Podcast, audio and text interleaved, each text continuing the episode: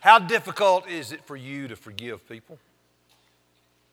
I'm talking about when somebody really hurts you, sins against you intentionally. How would you describe the way you go about forgiving? Is your forgiveness based on your emotions? Is it according to how you feel at the time toward that person? Or is your forgiveness based on a commitment to forgive regardless of how you really feel about it? I want you to think about this one. Is your forgiveness conditional or unconditional? And then does your forgiveness does it include restoring the relationship? Once they have sought your forgiveness, you tell them you've forgiven. Does your idea carry you to be reconciled? Restore the relationship to where it was before the problem arose? Well, we're going to answer those questions this morning as we look at how Paul describes forgiveness in Colossians chapter 3. Forgive, forgiving people is one of the ways that we are to live in this world as God's special people. We've been looking at that the last couple of weeks in Colossians chapter 3, verses 12 through 14 in particular. We've been talking about how all of this showing compassion, uh, being patient with people, bearing with people, and today forgiving people. This all really falls under the umbrella of loving people. If we have the love of Christ within us, we'll be compelled by the Spirit of God who lives in us to live this way, to treat people this way. Well, Today, we're going to spend all of our time looking at how we are to forgive others based on the way God has forgiven us, as explained in Colossians chapter 3, verse 13, and a very similar verse in Ephesians chapter 4, verse 32. I'm going to put both verses on the screen. Here's the first one If one has a complaint against another, forgiving each other as the Lord has forgiven you, so you also must forgive. And then Ephesians 4 32. Be kind to one another, tenderhearted, forgiving one another, as God in Christ forgave you. It's real clear, isn't it, that Paul's telling us that we should forgive others in the same way that God forgives us. So, what we need to do to start with is think about, look at what the Bible says about how God forgives us. Let's do that. First, God's forgiveness is gracious, but it's costly. Let's look at what that means. God's forgiveness is gracious, that means it's undeserved. Grace is God's undeserved favor.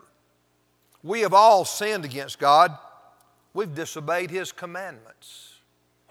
We've not lived life the way that He's told us to, or we've lived life the opposite of how He's told us to. Well, the Bible says that the penalty for sin, sin is breaking God's commandments. The Bible says that the penalty for sin is death, and ultimately that is separation from God for all eternity in hell. So, that's what we deserve. From God's perspective, and he's, he's real clear in the Bible, we have sinned by disobeying Him, breaking His commandments. And He has declared that the penalty for sin is death. So God would be just, He would be right, He would be fair from His perspective, which is the ultimate and the right perspective. God would be just and right and fair to just say, You've always wanted to live your way instead of my way. So after we die, he just sort of says, Well, you just continue on living life your way instead of my way. And that's hell, living apart from God. Now, God would be just in doing that. It'd be like sort of we reap what we've sown. But God didn't just sit back and let us reap what we've sown in this way. He didn't just sit back and let justice run its course. God chose to be gracious and provide a way for us to be forgiven of our sins and not have to be punished. I want you to look at two of the verses, two verses that point out how God provided a way by grace, undeserved totally, for us to be forgiven. Look at it. Ephesians 2 8. For by grace you've been saved through faith. And this is not your own doing, it's the gift of God. And then in Romans 3. For all have sinned and fall short of the glory of God and are justified by His grace as a gift through the redemption that is in Christ Jesus. Here's what we're trying to think about How does God forgive? Well, God's forgiveness is gracious, it is totally undeserved. Keep that in mind. But it doesn't mean that God ignores our sin. It doesn't mean that God says, ah, oh, it really doesn't matter, just let it go. No, God's forgiveness is very costly. God so loved people like us that He sent His Son into this world to pay the penalty for our sins through His death on the cross. Look at what John, how John describes this. In this is love, not that we have loved God, but that He loved us and sent His Son to be the propitiation for our sins. That word propitiation is it's never used outside of the Bible, is it? And a lot of translations translate it a different way. The NIV calls it atoning sacrifice. Well, here's what it means Jesus experienced the full wrath of God as he hung on the cross. Look at it for our sins. We've sinned against God. The penalty for sin is death. Ultimately, it's separation from God. As Jesus hung on the cross, God unleashed his just and righteous wrath against sin. And Jesus cried out, My God, my God, why have you forsaken me? He was experiencing that wrath. He was experiencing God as the wrath giver, not his father at that time. That's why he cried out, My God, my God, why have you forsaken me? A little bit later on from the cross, he cried out, It is finished, which means he took the wrath fully. He completely paid the penalty for our sins. It's over and done with. God graciously offers this costly forgiveness to all who will accept it on His terms. That's the second thing we need to see about God's forgiveness. God's forgiveness is conditional. We must first repent of our sin and trust Jesus as our Savior and Lord. If God's forgiveness is unconditional, it means everybody's saved. That's universalism. You don't believe that. You wouldn't be here today. The reason to be here today, if you believe everybody is saved because God's just a good guy he just decides to say, don't worry about sin and rebellion and evil and wickedness, just let it go. No. God is gracious, but His forgiveness is costly. It cost the death of His Son. It is offered to us as a gift on the condition that we repent, turn from our sin, and trust Jesus as our Savior and Lord. Unfortunately, repentance is not always, not always emphasized as it should be in explaining the gospel. But repentance is essential. I want you to note how Jesus began his public ministry. In the first chapter of Mark, Mark says that Jesus came into Galilee proclaiming the gospel of God and saying, The time is fulfilled and the kingdom of God is at hand. Repent and believe in the gospel. Paul gave a statement in Acts chapter 20. He was talking to the leaders of the church at Ephesus, and he was explaining what he had been preaching throughout his ministry. He explained how he had called people to look at it, repent and believe. Look at this from, from Acts chapter 20. Paul says, I have declared to both Jews and Greeks. And as he wrote that, what he meant was to everybody under the sun. I've ex- declared to both Jews and Greeks, everywhere I've ever preached, that they must turn to God in repentance and have faith in our Lord Jesus. Salvation and forgiveness of sin are freely offered to all who will meet God's condition repentance and faith. They go together like two sides of one coin. We must repent of our sin in order to be saved. I want you to look at how this is uh, explained, the word repentance by Wayne Grudem, a great definition, comprehensive definition that explains really what it is. Repentance is a heartfelt sorrow for sin, a renouncing of it, and a sincere commitment to forsake it and walk in obedience to Christ. The idea is when we hear the gospel, whether it's through preaching, somebody through a personal conversation, read the Bible, or whatever, when we understand who Jesus is and what He's done, how we can be saved, God works in us to give us the desire to repent of our sin like this. If you're a Christian right now, you have a desire to turn from sin, to renounce it, to want to live life as a follower, obedient follower of Jesus, and not a rebel against God.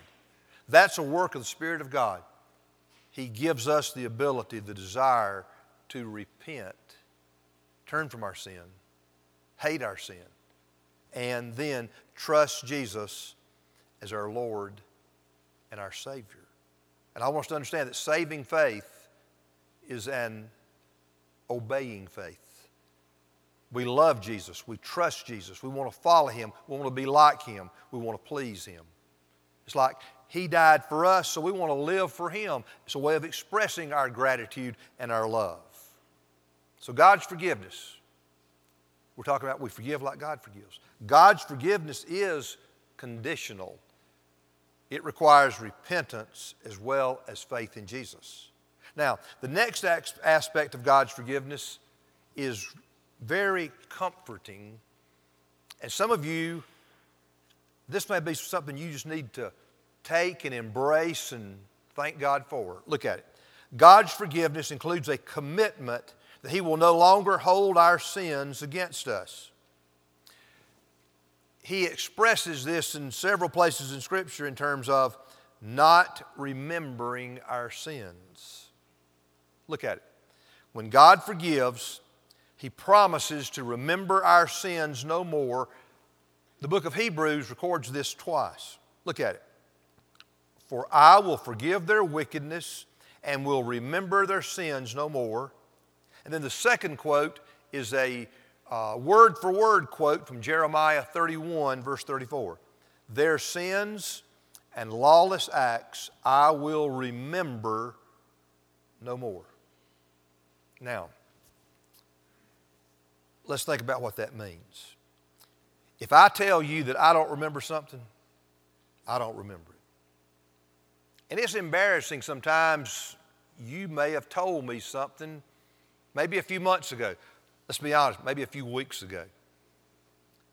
And you, it comes back up, and there's just some things I just don't remember.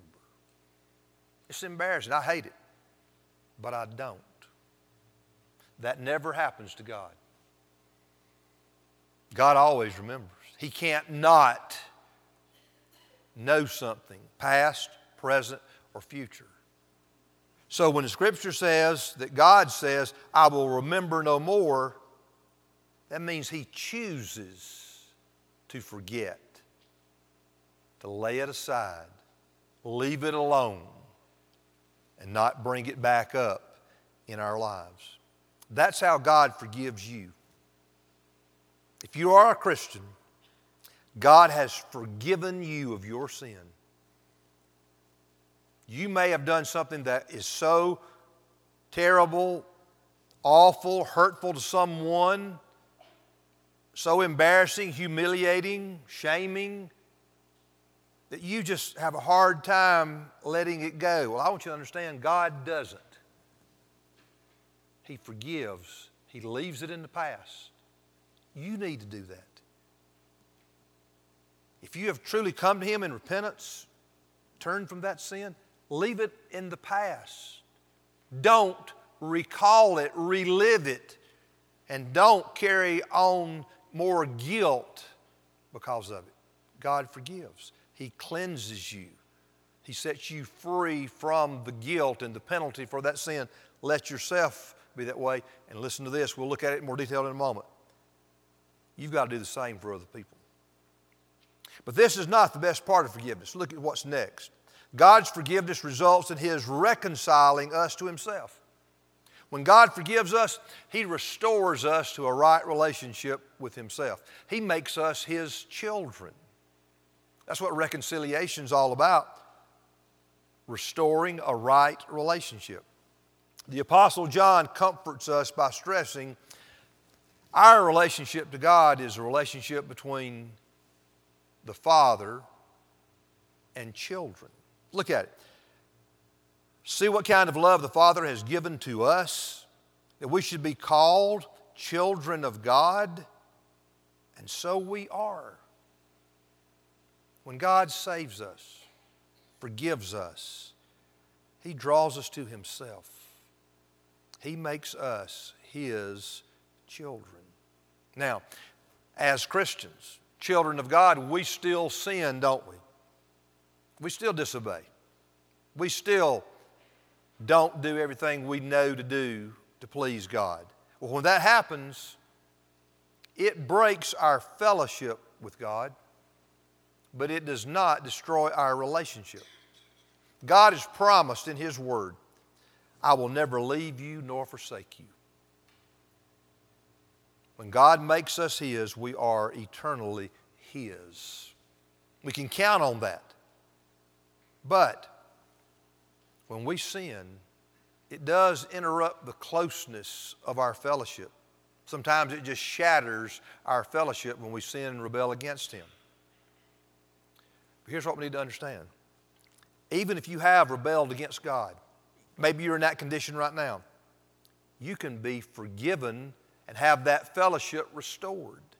One of the most helpful verses of Scripture in the whole Bible is 1 John chapter 1, verse 9. We all need to know that verse, be thankful for that verse. Look at it. If we confess our sins, He is faithful and just to forgive us our sins and to cleanse us from all unrighteousness. As His children, we come to Him in confession. It means we agree with Him about our sin. He carries with it the idea of repentance as well. We turn from it. And when that happens, when we do that, God forgives, God cleanses us. He gives us a fresh start. Now, genuine confession will include turning from our sin. So, what I want us to see here is that in all cases where we sin against God, our forgiveness is always conditional. We've got to confess it, agree with God about it. We've got to repent, change our mind, grieve over it, hate it, turn from it. If you are separated from God right now by your sin, I want you to know that God desires to forgive you. No matter what has happened. If you're not a Christian, turn from your sin, change your mind about it. And if God's working in your heart, He'll give you the desire to do this. He'll cause you to hate it, to not want to live that way. Put your faith in Jesus, that He paid the penalty for your sin when He died on the cross. Call upon Him to save you now. If you are a Christian, but you're out of fellowship with God this moment, you don't have to go another moment living that way. Confess your sin Turn from it. God will forgive you now. He'll cleanse you now. He'll draw you close to Himself now. He will give you a fresh start as you leave here today as His child living in close fellowship with Him. Now, in a lot of what we know about God's forgiveness, let's look at how we are supposed to forgive others. How are we to forgive? Number one, we are to feel, forgive graciously, just as God forgives. Since God doesn't require that we be deserving in order for Him to forgive us, we cannot require that another person be deserving of our forgiveness. That means we can't write anyone off with the attitude, they have hurt me so bad, the wounds are so deep, I just could never, ever bring myself to forgive them. If that's, if you're a Christian, you cannot think that way and be right with God. You can be wounded deeply, hurt terribly, and find it very, very difficult to even think about forgiving. But if you're a Christian and dwell by the Spirit of God, you can show grace. That person, you never say they're worthy. You don't pretend they're not what they are, haven't done what they did. But if they come seeking genuinely your forgiveness, show them grace. Show them grace like God showed you. But like God's forgiveness, our forgiveness is not unconditional. We're to forgive those who express repentance. This is probably the most misunderstood part of forgiveness, but it shouldn't be. If we're to forgive, think about it. If we're to forgive as God forgives us, our forgiveness is not automatic. God's forgiveness is not automatic. God's forgiveness is dependent on a person repenting. So our forgiveness is dependent on the person who has wronged us expressing repentance. Jesus taught the necessity of repentance in personal relationships in order for forgiveness to be granted. I want you to look at Luke chapter 17. Luke 17. Jesus says, Pay attention to yourselves. If your brother sins, rebuke him. And if he repents, forgive him.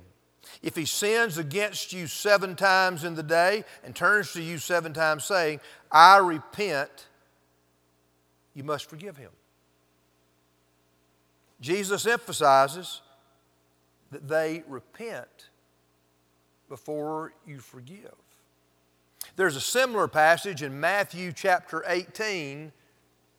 And in Matthew 18, Jesus describes what a lot of people refer to as uh, the way of church discipline.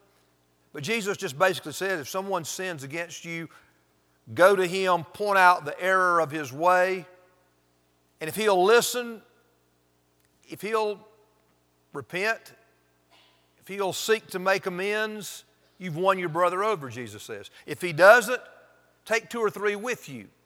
Try to get it worked out th- between the two or three of you and the offender. But if he says no, then you take the matter to the church, and if he's still hard hearted and refuses to deal properly with what the offense he's sinned against you about, Jesus said, You put him out. You look at him as a Gentile and a tax collector, literally, is what he said, which means you just write him off because he's not forgiven, he's not repented. He's not sought forgiveness. He's not sought reconciliation. Now, if you don't go to sleep, don't go to sleep now. Don't just hear that and say, yes.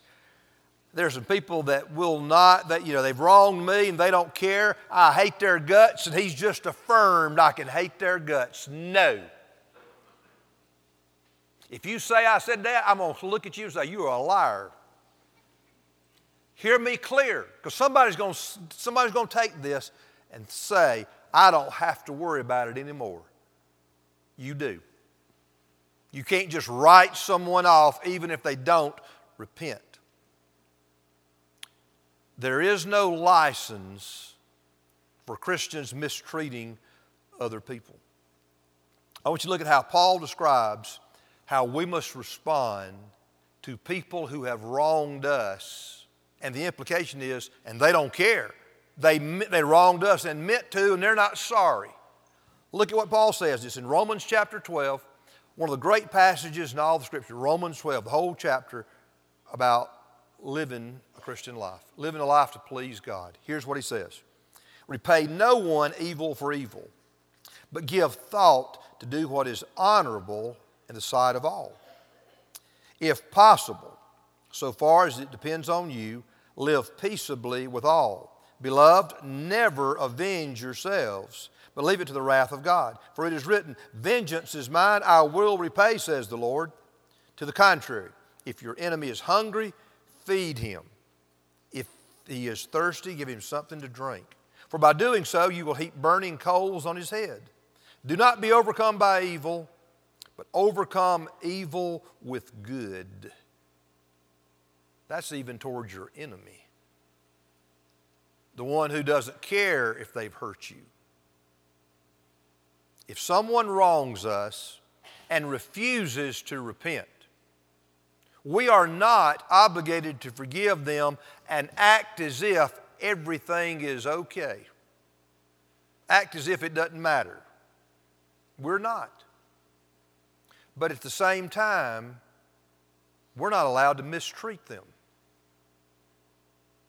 Even if they're unrepentant, we've got to be ready and willing to forgive them if at some point they do repent. But until then, you don't have to pretend everything's okay because it's not. But what we do have to do is just trust God to deal with them.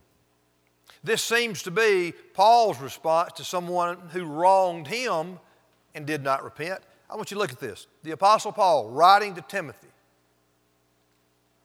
he's about to be executed. Paul is. The last letter, he knows it's coming.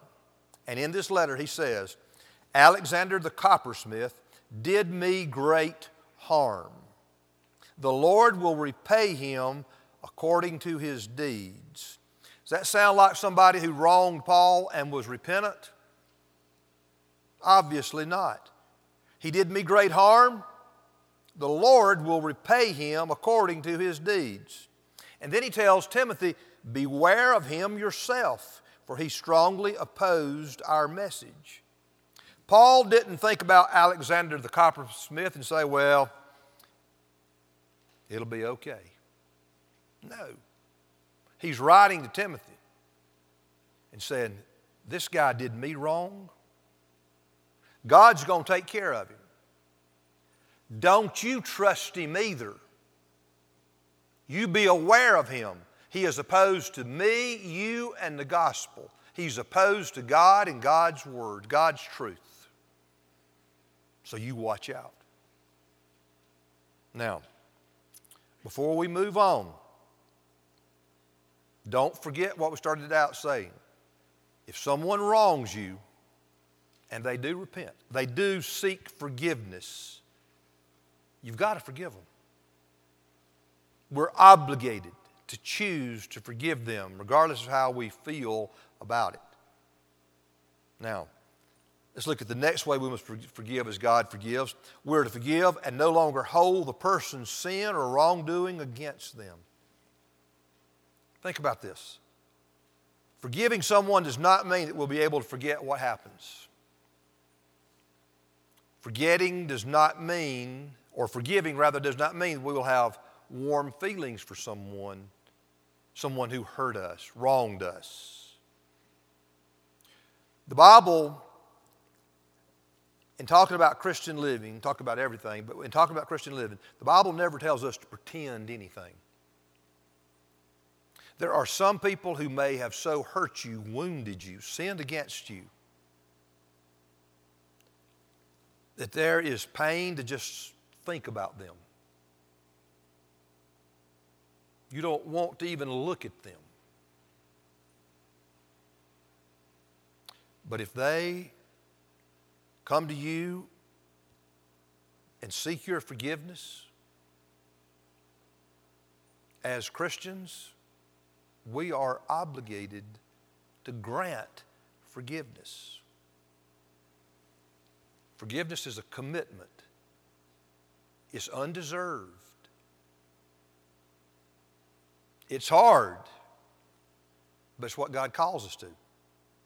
Now, forgiveness is a commitment that we make that we will respond to someone like this I will not bring up their wrongdoing to them again. If you really forgive your spouse, this is where a lot of this comes up. If you really forgive your spouse, when you get mad or in the heat of an argument, you can't throw up what's already been forgiven and be right with God. That's not playing fair. That's not how we as God's people can treat people. Forgiveness is a commitment that says, I'm not going to dwell on, think about, keep on rehearsing what they did. I'm going to let it go. Forgiveness is a commitment that says, I will not allow their wrongdoing to prevent us from being reconciled. And that's the next point. We are to forgive and be reconciled to the offender. Forgiving as God forgives does not allow us to forgive someone and then avoid them for the rest of our lives. When we truly forgive as God forgives, we will seek to be reconciled to the one who wronged us. We will seek, with God's help, to have our relationship restored. Now, there are some situations where reconciliation will not result in restored closeness. Let me give you one example, and you can take it and apply it to other situations. Suppose a man and woman, husband and wife, they go through a bitter divorce. One deeply wounded and wronged the other one. They divorce. They go their separate ways. They each remarry. Well, somewhere down the road, the one who was who did the, the, the who, did, who, who broke the heart, who did the wrong, gets convicted of it. They've sinned and they seek God's forgiveness. And they go to their ex spouse and admit their wrong and seek their forgiveness. They better not get back together as close as they were when they were married again. They can be reconciled. But their relationship will not be restored. They're already married. Forgive, grant forgiveness, have no bitterness, but go your separate ways. There may be some situations where you forgive, you let it go, you forgive as God forgives. But the situation is such where it would not be healthy emotionally, spiritually, or even physically for the relationship to be restored to what it was before the abuse, for an example, that took place. But as a general rule, when we forgive someone, our goal needs to be that our relationship with them is restored. It may take a lot of time. It may take a lot of prayer. It may take a lot of effort on our part. But full forgiveness includes reconciliation. That's how God forgives. Now, quickly, when it comes to the subject of forgiving others, some people need to be reminded that it's not good or healthy to be a person who is easily offended. It's not good or healthy for you to walk around and just expect people to hurt your feelings, to offend you. The least little thing bothers you. In fact, if everywhere you go in life, if at church, in family gatherings, among your friends at work, if everywhere you go in, your, in life, you just feel like I'm a victim. I'm always being wronged. Most likely, you are the problem. Here's an important verse for every single one of us, but especially if you walk around with this chip on your shoulder. Look at this. Above all, keep loving one another earnestly, since love covers a multitude of sins. There's a lot of things that takes place between you and your spouse, you and your friend, you and people you work with, people you go to school with. There's a lot of things that happen that sort of bother you, but you just need to let it go. Because it's really not a big deal. The person probably didn't even think about what they were saying or doing. Love covers a multitude of sins. I'm thankful I've lived in a home where my wife practices love covering a multitude of sins. I'd have more scars on me than I have right now if she didn't. And I'm going to guess by the looks on some of y'all's face, you, have experienced the same thing in your house. We need that. It's healthy. But when we are wronged or sinned against in a serious way, we are called as God's people to forgive others just as God has forgiven us. Let's pray about it. Father, I pray for people in this room right now who do not have a relationship with you. People who are not Christians and they know it. Help them to understand that you are a gracious and loving God, and in spite of their sin, their rebellion, their indifference, you sent Jesus into this world to die for them. While they were still sinners, Christ died for them, your word says. Call them to trust Jesus, to turn from their sin, to truly repent. Call them to embrace Jesus as their Lord and Savior right now, I pray, dear God. Father, if there are Christians in this room who, for whatever reason,